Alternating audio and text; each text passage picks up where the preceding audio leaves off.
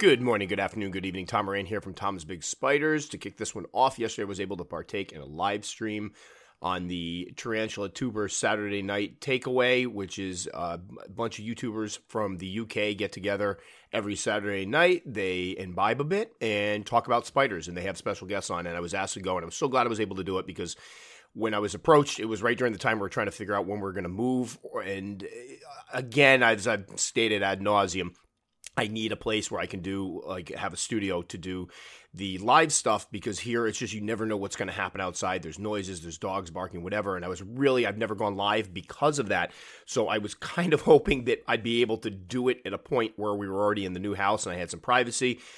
But a huge thank you to Francis from Invert Kingdom UK. He was the one that invited me on. I truly appreciate it and it was just a lot of fun. I was glad they were very accommodating. The problem was I was trying to figure out the time they were usually having it is over there, I believe 8 p.m. Over here, it was like three, and three is right around. We have early dinner, and we had a somebody coming over to do some work on the house or check out the house. So I was trying to joggle it. So they they started an hour early. We got the chat for a while, and it was really a lot of fun. You know, it was neat actually talking to people. And then Alex from Tarantula Haven showed up, which was a wonderful surprise. Love Alex to death and just had some great conversations, answered some questions. So that hasn't been posted. I just checked this morning because people that weren't able to catch it live weren't able to, or were hoping that it would be posted up on YouTube. It's not up yet, but I'll let people know that are interested. Do know that the first half is just the first hour or so. I'm not on. They're talking. So if you're coming just to hear what I have to say, you're gonna have to fast forward it a little bit. But then I'm on for a good two hours or so. So we had a good time. I felt bad because the whole family banished themselves upstairs because they wanted to watch it while I was doing it, and they couldn't have the echo in the background. So Billy took the kids upstairs and they all watch it. But it a, a, really good time, something I haven't done before, and something I definitely do again. I'm hoping, you know, once once we move, we get that studio going, I'll be able to do more stuff like this. I've been dying to go live myself, even with the podcast, and it just it's not something I can do because the interruptions that I have could really derail the whole thing rather quickly. So those would be some things I want to do going ahead. Now, one of the questions that came up during the podcast is going to lead into part of the topic that we're going to discuss today, which I'm eh, oof, don't really want to talk about, but said I would if it happened. We were talking about communals, and somebody specifically asked how to set up a P. regalis communal. And as I was talking about it, you ever have one of those moments where you're talking and just something clicks? And I've, I've had this moment before. I mean, I've thought this before, but it really kind of clicked yesterday. And the timing of everything I'm about to explain was really kind of uncanny. But they were asking one of the, you know, how you keep them together. And I said, I haven't kept that species myself. I've heard the people that do keep them together, unfortunately, you have to keep them kind of cramped because they can't have their own. You know, the idea is that you're forcing a situation, and the thought process behind it is, especially with Poecilotheria, they find themselves in situations in the wild where either from habitat loss, I know one species, I can never remember which one it is, but they have severe flooding in the areas they're at. So they all come up higher into the trees, and there's a bunch of them up there, and they've learned to kind of peacefully coexist. And it's kind of for the survival of the species because if if it flooded they all went up into the trees in the same trees and ate each other that wouldn't that wouldn't bode well for the survival of the species especially with man already encroaching upon their territory and, and clearing their habitat.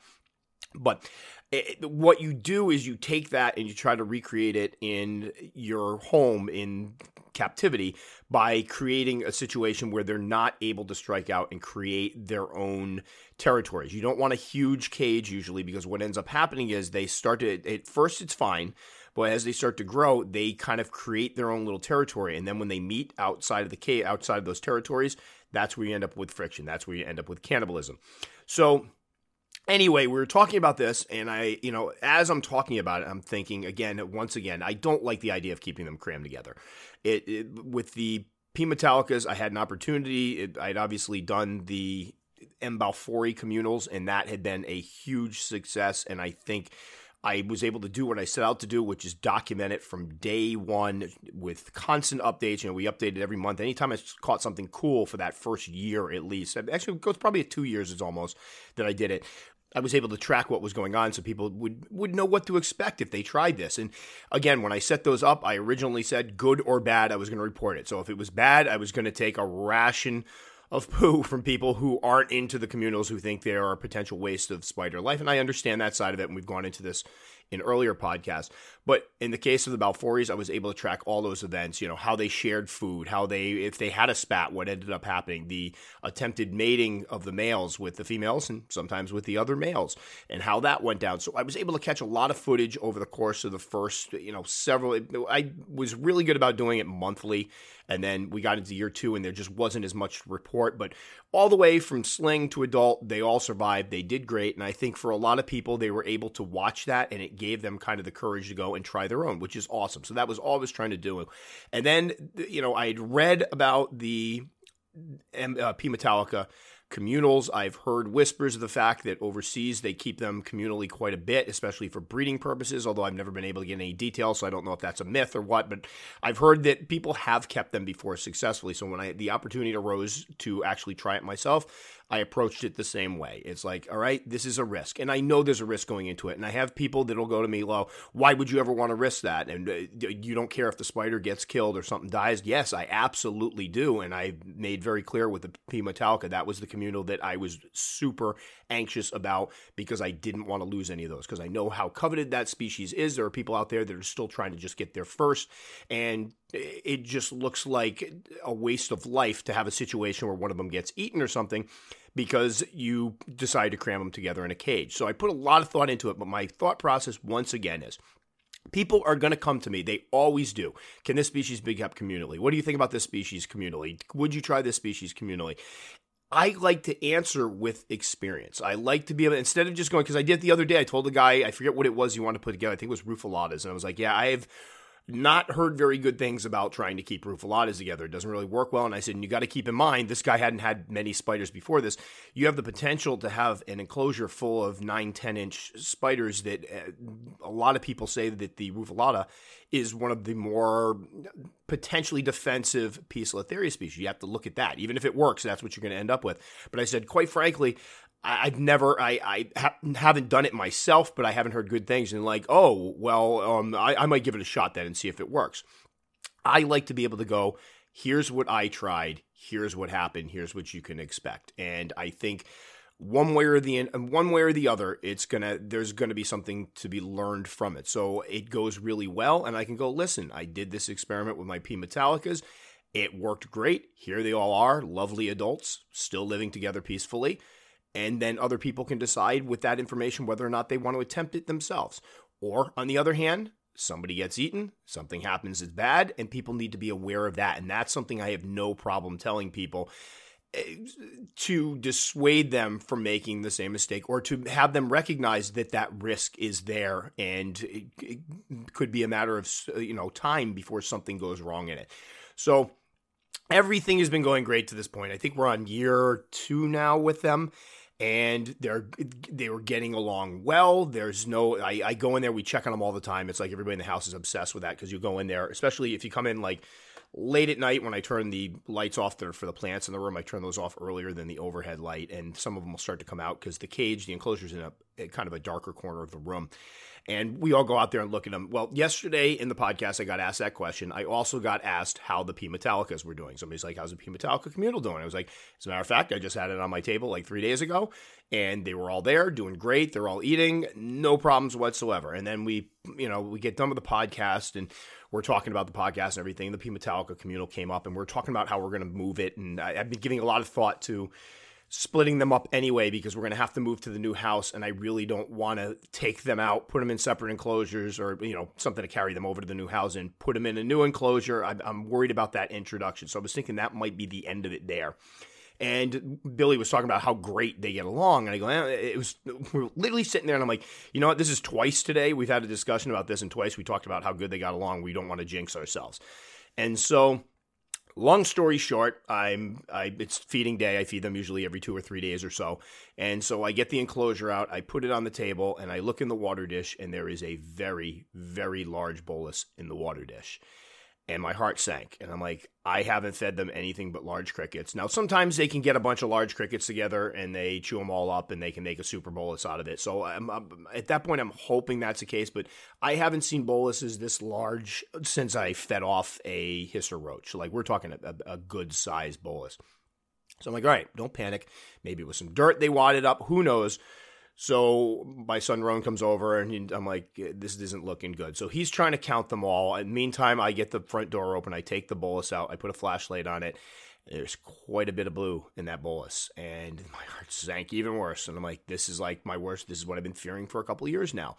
And so we kind of broke it open. Now that it was really dry, and I've seen bigger boluses before, and this had to be a newer one because I just fed them not that long ago, and it wasn't in the water dish yesterday that I saw. It was very, very dry for a bolus that size. So I was thinking maybe I've had this happen before. I had a cricket get caught up in a molt the tarantula grabbed the cricket in the molt and basically ended up grinding the whole thing up with the cricket inside. It was the weirdest thing I ever saw.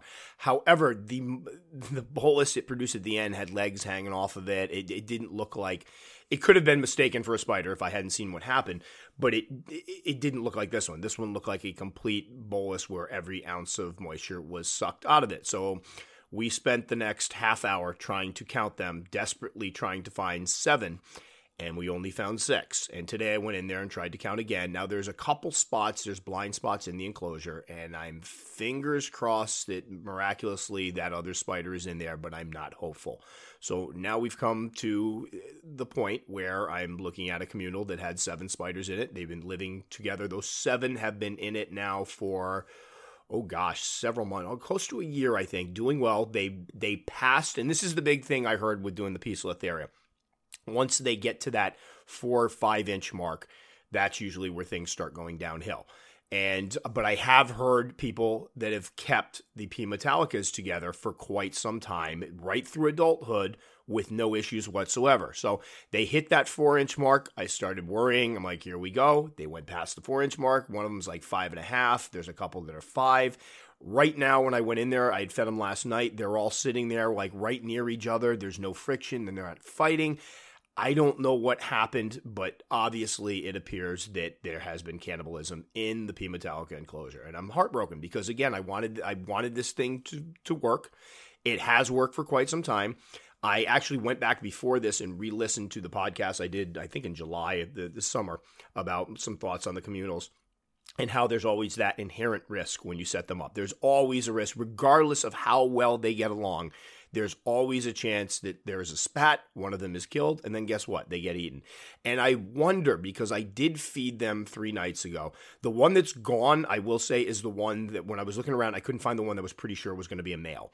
So I don't know if something happened there and it molted, and I, am not sure exactly because I did. I thought I, I saw all seven of them the last time we checked, but one of them was deep in a web in one of those areas that you can barely see. And I was wondering if that might have been the male molting out. Maybe it got out. Maybe it got frisky. I don't know what changed to causes. I will say the last time we fed them, I dropped in a cricket, and it's the first time I saw two of them kind of go at it a little bit, and it was a little. It they didn't hurt each other, but it was a little more violent than when the Balfouri fought over a Pram. There's a video out there that I have of two Balfouri. One goes up and snatches a prey item, and they kind of roll. And it was frightening looking, but nobody was hurt. And the other Balfouri just kind of got his feelings hurt, walked away, and grabbed another cricket. In this case, they kind of went at it, and I was like, "Oh, this isn't good." So I'm wondering, who knows what happened in there? Does, is one of them now? I'm worried that one of them has, you know, obviously eaten another one. That she's going to do it again. So now we're obviously. I was planning on separating them anyway for the move. Now it's obviously probably pretty important that we separate them. So it was the only good thing that came out of it is I've been anguishing over whether or not to separate them or not when I bring them to the new house. And now I think it's the, the decision is academic. I'm hoping I fed them again today. They're all eating. I've poured a ton of crickets in there. They're all stuffed. The, the, there's only one that I could find that could have been the culprit. It is a larger female. She didn't look as fat as I would have expected from eating a very large spider, especially that bolus again was uh, for the size of the spider, the size of the bolus was pretty small and it was bone dry. So she had sucked every ounce out of it. I'm guessing it's her, so I think I have a little time while she's fattened up to kind of figure this thing out. But obviously, once she molts again, that's going to be a danger. And then we don't know if the other ones are going to start uh, popping off. But again, I wish I had seen the interaction only to say one way or another, this is what happened. You know, they fought over food or whatever, and it got a little too, little too violent, and one of them ended up getting taken down. I don't know. It stinks just because they've been doing so well for so long. I have a picture that I was going to post up of all of them kind of next to each other behind the cork bark. There was, I think, seven of them in there in one area at the same time, all like right up on top of each other. Beautiful picture. It was so neat to see.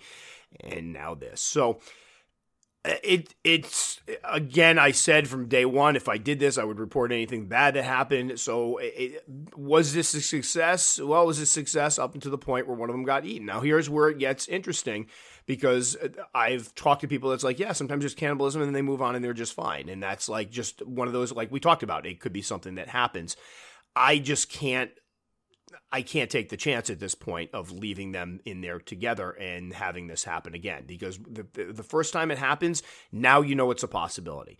The second time it happens, that's kind of on you because you knew this could happen and you left them in there. And I've seen situations like on YouTube and stuff where people have had cannibalism in communals and they just went and kind of went, all right, well, there's some dead. Let's put them back in with each other. There's a point where you got to pull the plug on it. And so between the move and that, it's going to be time to pull the plug. I feel terribly. It is, and I and again, I totally understand and I've said this from the beginning why people are so against the communals. And I understand why people will get upset and say things like, you know what, you knew there was a risk. Yes, I did know there was a risk. I, I, really did know there was a risk. And the risk was that risk was always in the back of my mind as these guys were growing and putting on more size. And, you know, we took the little ones out first and they still continue to do well. And it, it was always in the back of my mind that this could happen. Am I? Do I accept it? Am I like, well, uh, well, well, moving on? No, I'm really. That's. Uh, I just spoke to somebody who said they were saving up to buy a P Metallica, and the last thing I want to do is look like, like, look at this jerk. He's got a bunch of them together, doesn't even care about them, lets them get killed, and I can't even afford one. I get how that looks. But again, the idea was to have something concrete. I will be doing a video on this as well, so you'll be able to look at the series of, you know, them getting put in the enclosure, me pulling out the little ones. We'll be able to talk about the update with the little ones. We'll, I obviously have the video where we move the bigger ones, the seven, into the bigger enclosure. I've got some updates on that. And then it'll end off with this is, you know, it looks like there was cannibalism. I'm still holding out hope. I'm not going to lie. I'm still holding out hope that I miscounted and that was just a molt that got pulled in with something because there were some molts in there that I weren't able to pull out. I wasn't able to pull out the last time I fed them because they were kind of all over the cage. So I'm like, I'll get them next time. Maybe that's it. We'll see. But uh, again, I, I haven't been able to find that seventh one. And the one that I thought was the male, I haven't seen twice now that we've looked. So it it just stinks. I mean, I was hoping you would. Obviously, when you do something like this, you hope it goes well. But on the other hand, now I have when somebody approaches me about doing a Poecilotheria communal, I can share this information with them. I go, well, with the P. Metallicas, this is supposedly one of the ones that they do pretty well, and we did have cannibalism. Again, would it continue? I don't know. I'm not going to take the chance. Other people might go, let's see how long it goes from there. I don't want to be, even if it's a situation where every year one of them gets eaten, that's a spider wasted. That's that's a, a useless spider death. I, I, I will. The other thing that comes out of this for me, and it's kind of a relief, is I've spoken before about the fact that when you look at the Monocentropus balfouri, they seem to be, at least in captivity, a true communal species in which they benefit from that that close proximity. They benefit from the socialization to a point. Their growth rate was so much higher than the ones I kept separately. You do see those social interactions. They seem to actually not just put up with each other, but they do well in those environments. And then you look at how we have to set up Poecilotheria. Now, as soon as you get into having to lay down rules for a communal, that indicates that they're not a true communal. And by true communal, I mean just like the Balfouri, that they thrive in that environment. You are essentially, as a keeper, trying to reproduce uh, an effect that probably it probably evolved out of necessity of them being in nature and having situations again where they lose habitat for large periods of time where they lose habitat because their habitat's being destroyed. They've been crowded into smaller areas and evolution has allowed them to kind of adjust to that and be able to go, all right, you know what? We can either kill each other or we can learn to live peacefully, as we mentioned earlier in the podcast. And I think when we set them up communally, like a Poecilotheria species, are we really doing well by the spider? I did the podcast not that long ago. Uh, God, it was probably two podcasts ago. We talked about putting the spider first, and we talked about enclosures, and we talked about the fact that you know when you set up an enclosure for a tarantula, it should always put that tarantula's well-being at the forefront when you look at communals and how you set ones up, especially ones that you have to keep together since they're, you know, from little baby slings, especially ones you have to cram into smaller areas, are we really putting the spiders first? Or are we cramming a bunch of spiders together for our amusement for our entertainment to be able to call people over and go look it i have these 10 beautiful blue spiders all in this little enclosure. Look how awesome it is. And again it looks amazing. Seeing any tarantula get along with another tarantula of the same species just two is amazing. Seeing a bunch of them it's just mind blowing because we're so programmed to recognize these guys as you know they're hunters, they're cannibals, they're not going to tolerate you know other spiders in the vicinity. To see them together, it really is an amazing thing. However, if you're putting the spider first, and this is what's always kind of bothered me about this Metallica communal, is that the best thing for the spider? Is it really putting these 10 when I put these 10 in this little thing and let them raise up? Now I will say, and I should to to support some things that I found myself at least initially, it did seem to benefit them. And I think this is going to be an important thing to know. And I know a lot of folks, and I should throw this out there, a lot of folks that raise pokies or have Poecilotheria species and sell them even will keep them communally as they sell them off because they seem to, the majority of them seem to do really well as slings. And this is because one of the the theories behind how the communalism starts is that the all the all the spiders when they have a sack of slings the slings will stay with them for a little while. They'll stay in the web. The mom will stay there. In some cases, like with the Balfouri, the Balfouri will even kill prey and leave it for them and feed them for a little while until they start to get, you know, they molt and they get a little larger. And then eventually the slings disperse. So for some species, they disperse much more quickly. For other species, they hang around with mom a little bit. And those are the ones you start to see that communalism kind of develop where they're used to staying around each other. They're used to being with other tarantulas, their species. Now, if that period gets longer and longer and longer, you start to see a communal uh, environment where, all right, right, we're together second instar, third instar, fourth instar. We've got a bunch of little juveniles still hanging out with mom. And then next thing you know what, they settle in the same area. You've kind of developed that communal thing. That's kind of where it comes from.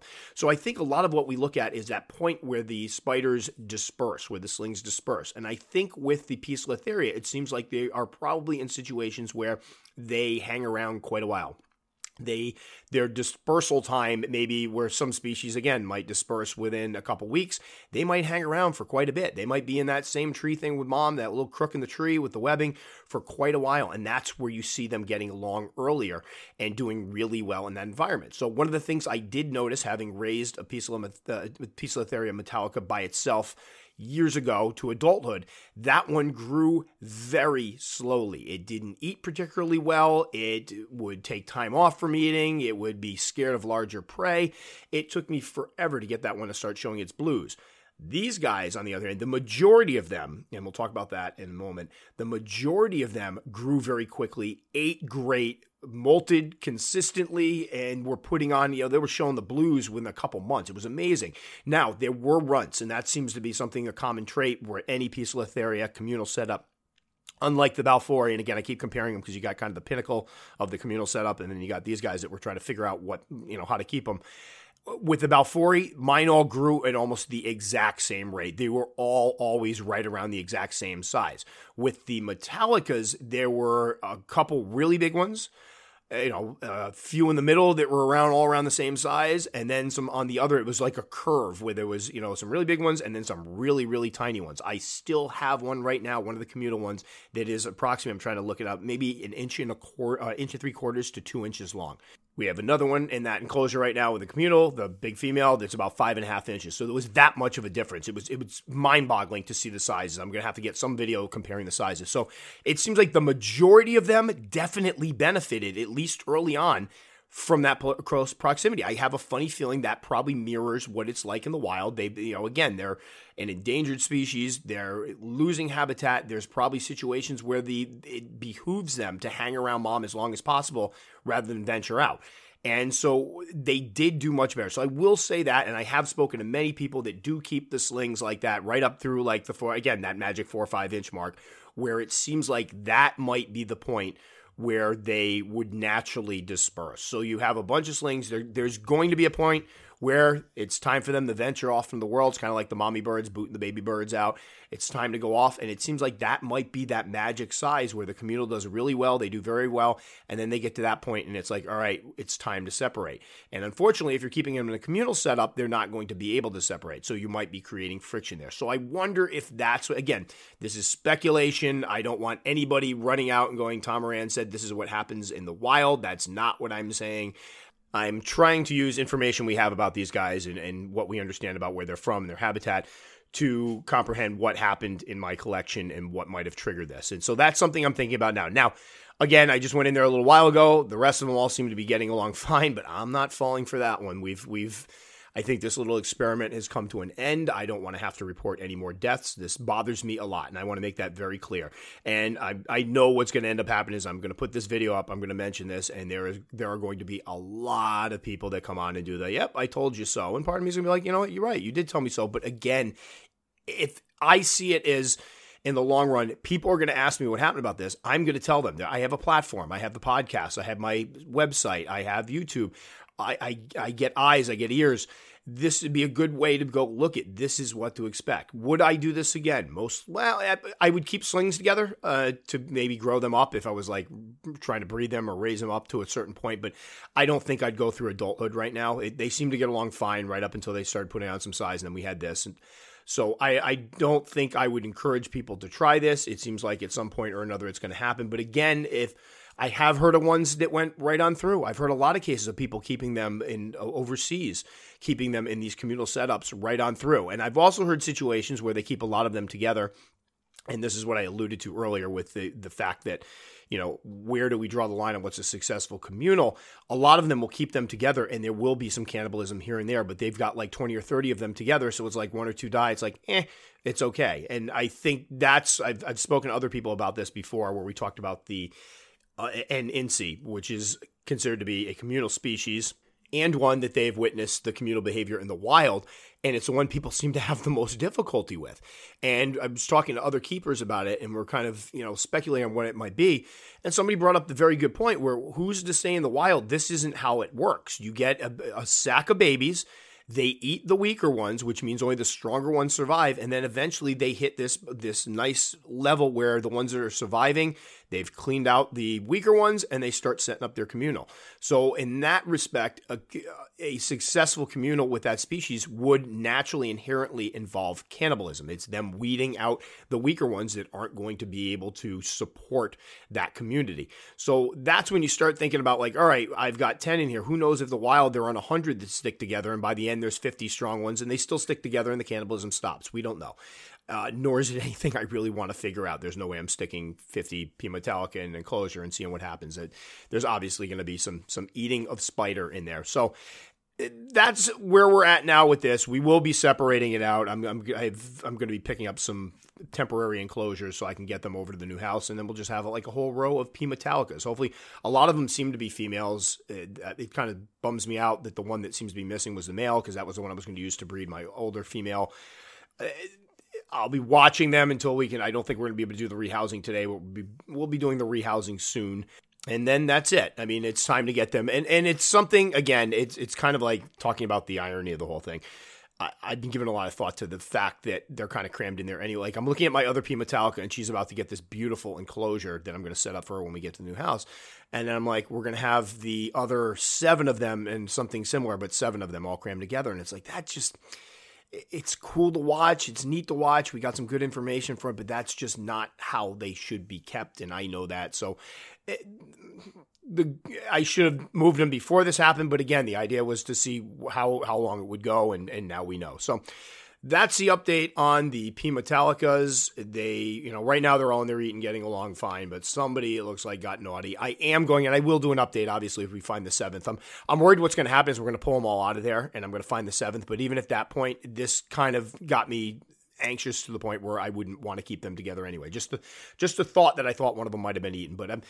I have to say that the the logical side of me is recognizing that that bolus was likely one of my spiders, and as much as I want to, you know, hope that there's going to be a seventh in there, and I'm holding out hope, I just don't see it happening. So anyway, that's the update on it. So for any of you who are going, you know, that are looking at setting up your own, I would I would advise against it, or in, in the very least, recognize that they're going to probably do well at first, but there's going to be a point where you're going to want to separate them before something like this happens. And again, I'm going to try to find who has a, a, kept a successful one, so I can find out if there's anything I could have done differently.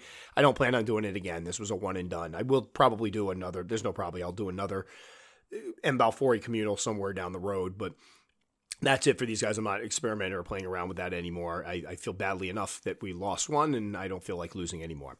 And as far as you know, other species that people talk about that can be kept communally that have certain rules, like the H. gigas comes to mind, and things that I'm not going to be trying any more of the ones that have to be crammed together in a certain way. From now on, if it's going to be something that's going to work. They're going to it's going to have to be a true communal where they are given space, they choose to congregate with each other, and if that's not the case, then I'm not going to do it. So it's again, I'm I'm glad I tried it out but um, there's not there's not too much. I will say the H. Villosella is one that's always appealed to me, and that's one that supposedly does really well communally. But again, that's one I've heard that if you put a big sack, it, it works best if you start with a sack and let them grow up together. And you can expect a little bit of cannibal, cannibalism sometimes, but they seem to do well. I don't know. We'll see down the road. It's it's funny because this week I've gotten more questions, bizarre questions of people just asking, "Can this one be kept communally?" Because that's the other thing is people that are new to the hobby that don't understand that this only works with a handful of spiders immediately they find about communals and then they just assume everything can be kept communally. So I had somebody ask if they could buy three GBB slings and keep them together. We had um, what was the other one? It was a bizarre one. Oh, the L. parahybana. Somebody had slings really cheap for like five dollars. They're like, can I get ten of these and keep them together? I'm like, yeah, if you want one big fat spider. So obviously, our fascination with communal setups will rage on. There will be people that will still try them. Maybe as time goes on, we will find other species that this works well with, or we will find the secret to keeping some of the species that you know sometimes it goes well, sometimes it doesn't. I'm just, for the time being, I'm bowing out of the communal business with the exception of my Balfouri because that's one that, you know, it doesn't get any, as far as I'm concerned, it's, it's not going to get any better. I'm not going to see anything more cool than what I've witnessed with that Balfouri enclosure. So if I want another communal, the smart thing to do would be to roll with that species, start another with them, maybe with more this time, and kind of be able to watch that develop again. But the idea of doing it with these other species that have to be crammed together, nah, I think I'm done with that. It's, uh, I'm, we've got some good information out of it. I think if I was breeding them, I'd probably know now that like that was one thing I was worried about. Like you, you get a bunch of Poecilotheria species and you're getting ready to sell them or breed them. It'd be so much easier if you could just keep them together in one big container until you're able to separate them out. That would be awesome. But beyond that, I won't be trying to raise them out through adulthood because just too many too many instances of it not working out. So, moving on to our next mini topic. This won't be, be, a particularly long one, but I've noticed an interesting trend lately. I don't know what's causing it, but uh, be getting a lot of emails over the past. It's actually through the summer and to now of folks asking me to identify a species they bought that they just suspect is the wrong species. So I, for example, somebody the other day sent me a photo of an LP sling and said, "I have this was supposedly an L. parahybana. I don't know if it's the right spider. Could you help me identify it?" And I was like, "Oh god!" Like LP are the most generic looking slings you'll ever see in your life. If anybody's raised, eh, a lot of the New World slings look a lot alike when they're small. So I will say flat out, number one, right off the bat I have a very difficult time recognizing many slings, especially some of the New World ones. You give me a little brown sling with a little black mirror patch on its booty, and, and like, all right, it could be a many, many different things. So right there, I can't really help. But the the weird thing is just a lot of people are buying spiders and then immediately assuming that the spider is not the one they bought, and I don't know what's causing it. Now, has does this happen? Can you be sold the wrong spider? Yep, I can tell you for a fact uh, it can happen. I have a spider I bought years ago as a albiceps, the albiceps, and it I did a video on it. It was growing well, and then somebody came on it. I'm like, it's not looking like an albiceps. Does anybody have one of these that has raised them before? Can tell me would they look like an albiceps at this point? Because it's one thing we always need to remember is some of these spiders go through a myriad of color changes and pattern changes before they get those adult colors. And somebody came on and said, you know what? I think you probably have a Vagans there and it was a Vagans. It was a T Vagans. So eh, that was a situation. I can't remember who I bought it from, but I purchased one thing, got the wrong spider. It does happen. Things get confused. It, it's very easy for something to, you know, to get mixed up, but it doesn't. I don't think it happens often, but there seems to be this big thing lately with people just immediately expecting the ones they bought aren't what they have. I had one situation where somebody showed me a picture of the adult spider and showed me a picture of the juvenile, and they're like, this doesn't look a thing like this one.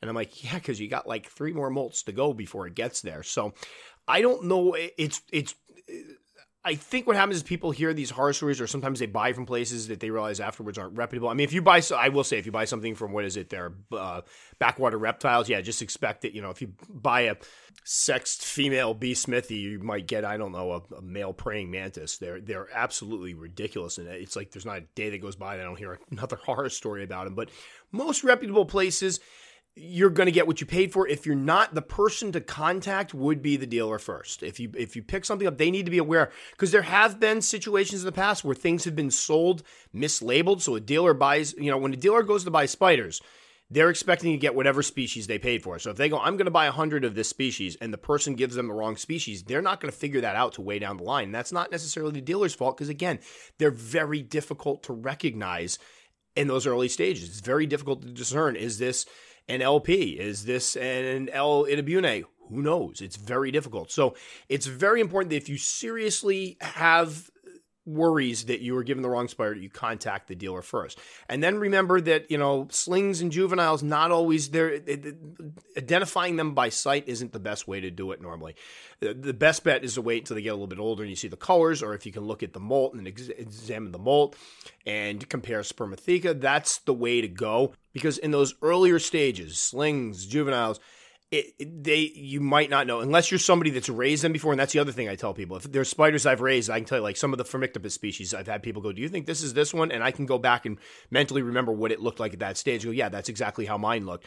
But ones i haven't raised before i'm not sure of the color changes they go through so it's very difficult to spot it out. So if you do suspect you have one the the best thing to do is contact whoever sometimes they'll you just need some reassurance. So sometimes you can contact the person and go hey you know what? I had some concerns about this but be prepared to explain why why you have concerns.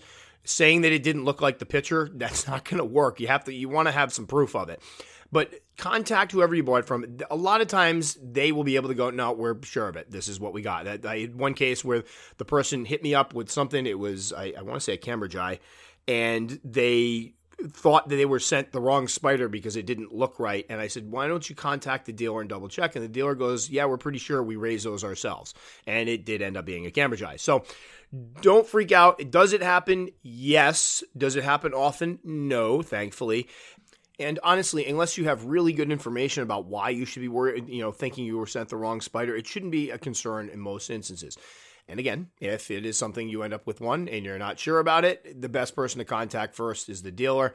Obviously, there's all the, the thing is, people want to catch it early, but it's one of those deals that can be difficult to catch early. It can be one of those deals where you have to wait till it's an adult and then go on. And I have heard instances of people who have purchased spiders. It's it matured. It was obviously the wrong spider. They contacted the dealer and the dealer made right. The dealer go, yeah, I remember selling you that. So in some cases they'll take care of it. But again, it, it shouldn't be something we're worrying about all the time. I'm, I'm not sure why it's popping up. So I'm not sure if somebody put up like a video or something about it saying it was a big deal, but it just seems like there's been a lot more of these lately. So hopefully that clarifies a little bit. And again, I'm always up for, you know, mystery spiders. Sometimes I get them, sometimes I don't. Usually in the ballpark, I'd say I'm batting probably 700 on those but try not to obsess over it. Try not to worry. I don't. Uh, again, it doesn't happen enough that should warrant people worrying that every spider they bought is the wrong spider, and just enjoy it. There's nothing like a mystery spider. So worst case scenario, you try to figure out what you got, and you're either going to get the spider you got, or it's fun trying to figure out what the other one is. But don't let it stress you out. Not a big deal in the hobby, and it shouldn't be something most people are worried about. All right, so that should about do it for this one. I think the next topic I was going to hit is probably going to be a little bit too long for that, so we'll save it for next time. It's always a joke. I always have a list of stuff I'm going to try to hit, and sometimes we get through it all, sometimes we don't. But the good news is I, I already have my podcast topic, or at least the starting one for next week. So, just to give people a heads up, the move hasn't happened yet. I have a lot of people congratulate me on the move. It hasn't happened yet. It's supposedly the closing is the 24th. It's going to be an incredibly busy couple of weeks because the closing is the 24th. I begin my job at my new school the 25th. Unfortunately, it took so long to get the official uh, officially hired there that I had to go back to the other school. I think I've explained this before. So I'm doing a month at my new my old school going back over there. So that'll be like another whole the beginning of the year is just so chaotic to begin with. I'm planning tests, assessments for my kids now, coming up with work. We're doing all the online stuff, and then I'm going to shift and have to do it with another whole group of kids in a totally different class. I, right now, I'm in all math classes Next year, I or after that'll be in English classes. It's going to be chaotic. So I do think I will be able to keep up with the podcast. So that's something. The videos have been suffering a bit only because it takes a lot of time to sit down and put them together and everything, and I just haven't had the energy or time. But the podcast is kind of like Billy goes out shopping. I break out the, the, the microphone and we get the podcast done. So that will continue. Don't worry about the podcast. We'll keep it going. And then after we get to the new house, I will finally be getting guests on the show. That was the goal. If you go back and listen to what the point of this was. Uh, my hopes were to get different people on so it wasn't just me talking the whole time. And moving ahead, I do have people lined up that I want to get on the show and be able to talk to. I think it'd be great to break it up every once in a while. Even have some things that would be nice to have like a little, you know, powwow with some keepers and talk about some of the more controversial topics and hear what people have to think about them. It just instead of just having me, in my opinion. So we'll be. I have two people lined up that should be we it should be it's cemented in and then i have somebody i'm going to approach and then we'll take it from there. And uh, again really excited about it because it's something i've wanted to do from day one but you can't do it when you got a crazy living room. I literally just paused this three times in this last little section because Bruticus is sleeping on the couch next to me and he's snoring like crazy and it's like terrible. So it, that'll be eliminated. I, I, I just can't wait for it. I think we'll be able to take the podcast to a new level and hopefully attract some really cool people and then we can kind of see who people want to see on the show, see on the show, hear on the show and get them on. The other thing I'm hoping to do again is the live podcast. I've been dying to try one of those where people send questions and we go through live and see how it goes. I think that would be fun. And then I always thought about doing taping or recording it and putting up on YouTube and so the YouTubers, uh, the people that watch YouTube could also have access to it cuz I throw I throw up episodes every once in a while and I have to throw one up pretty soon to just kind of remind people, yeah, I have a podcast because there's people that don't know. But I could always do the video component of it. Although watching me spaz out in front of a microphone, I don't know if that's really interesting to anybody, but at least it'd be better than just a static picture, I guess. So a lot of cool things coming ahead, a lot of changes, a lot of you know, it's it's going to be time intensive moving everything over, especially when we get going on the collection, which it sounds like that'll be going moving over first. Basically, as soon as the collection goes over, that's it. We're moving over there. There's no way I can leave them over there, but they'd probably be fine. But I have to be where my spiders are, so that'll be the big move, and then it'll be like concentrating getting all the stuff over so we can move over. But anyway, I'll keep people updated on that if anybody cares. I, it's it's exciting to me because it's you know a huge a huge change, but That'll do it for this one. As always, you can find me on tomsbigspiders.com. You can find me on Tom's Big Spiders on YouTube. Uh, again, I know everybody knows this now, and I feel like one of those YouTubers is like, smash the like button. But I uh, got to figure out some way to end these things off. If you guys remember the earlier episodes, it got weird. So Anyway, as always, I truly appreciate anybody that takes the time to listen to these and listen to them all the way through. It means a lot. It's it's I, I can't state it enough. It's just the coolest thing ever because I love the podcast and I'm so glad I found an audience. So that will do it uh, with Bruce snoring in the background. I don't know if you can hear it. I will catch you guys all next time.